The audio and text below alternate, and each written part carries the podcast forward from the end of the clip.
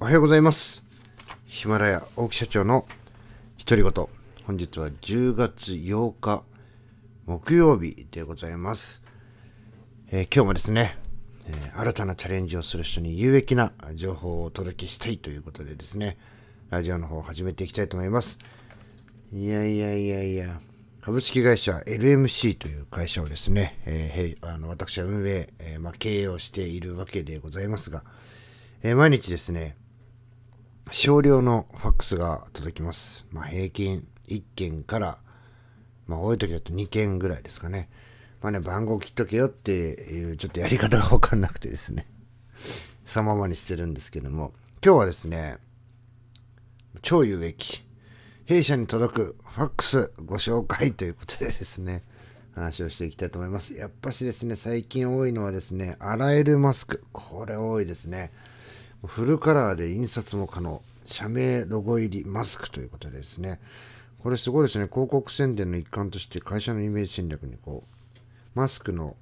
え正面から見て右下のところにですね、え好きな字をね、入れられると。えーまずはね、サンプルを1枚無料でお届けします。えーこれね、あの、ここ、私ね、東京なんですけどもね、静岡の浜松の会社さんからですね、来ております。いやー、どこでうちを知ったのかな。すごいですね。え次ですね、両立支援、支援等助成金、仕事と育児のワークライフバランス、男性の育休取得、1人、えー助成金57万円。あ、こういうの活用すれば、育児休、育児休暇ってやれるんですね、企業は。きっとこういうの活用してるんじゃないかな。ただ、やっぱね、人材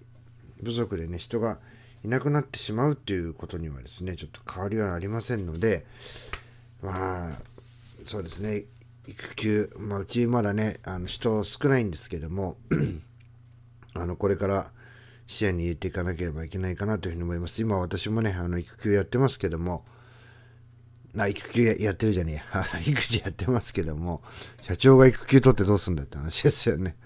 えーやっぱしね、あの、んなんか、今のところはないですけど、全部中途半端になってしまいそうな気がしますね。あの、仕事、育児で、こう、ちょっとバランス取りながら、あの家帰ったり、戻ってきたり、家帰ったり、戻ってきたりっていうのを、や、あの、まあ、自分でね、好き好んでやってるんで、あのストレスは僕自身にはかかってないんですけども、まあ、周りの人はどういう感じかなというのをちょっと見ていかなきゃいけないなと思います。えー次にですね、これもあの定期的に届いて無視してるんですけども、えーあなたの会社に眠っている重機を売ります、あ、買いますって言ってね、えーショベルカーとかの重機ですね、えーそういうものを売ってくださいというですね、ファックスが届きます。いやね、何を見て、ちの会社、重機扱う会社じゃないからね。医療当直事務とかさ、私たちの新築マンション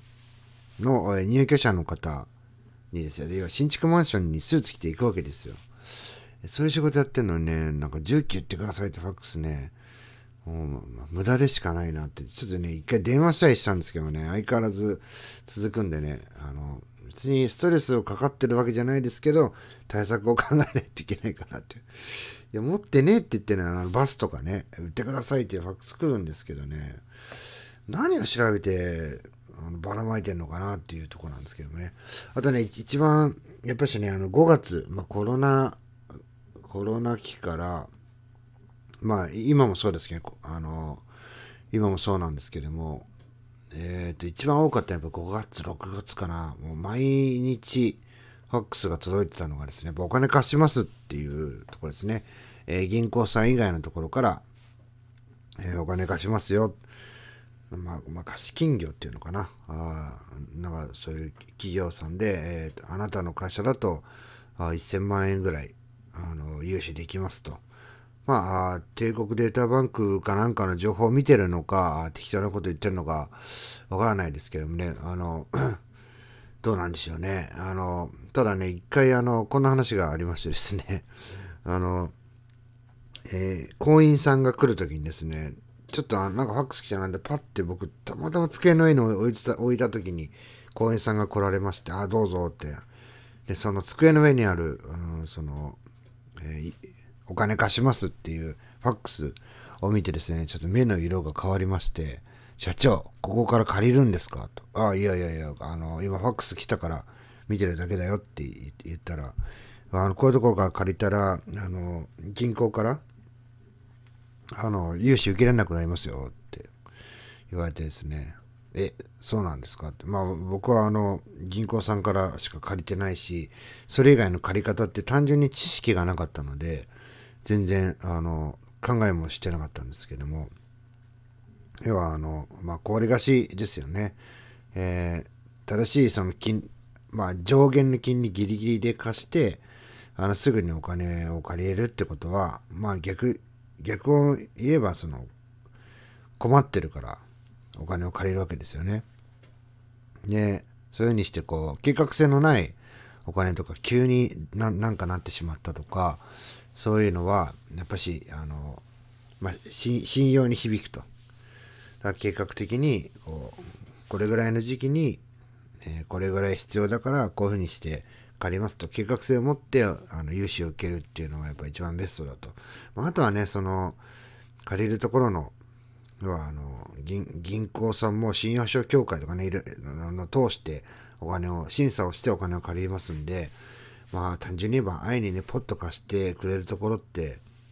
ちゃんと審査もしないでしょうし、そういうところからしか借りれないっていうことは、まあ、何か問題があるのかなというようなね、えー、いうふうに見られてしまうということで、えー、絶対に社長やめてくださいっていうふうに言われたんですけども、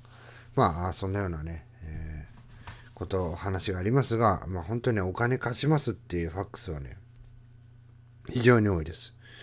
あの、びっくりするが多いですね。あとあの、最近亡くなりましたけど、あの、株、とかね、金とかね、買えませんかっていう電話もね、勧誘非常に多いので、まあ、今日はですね、えー、あなたに有益な情報をということでですね、弊社に届くファックスをご紹介させていただきました。最後まで聞いていただきありがとうございます。また次の配信でお会いしましょう。さよなら。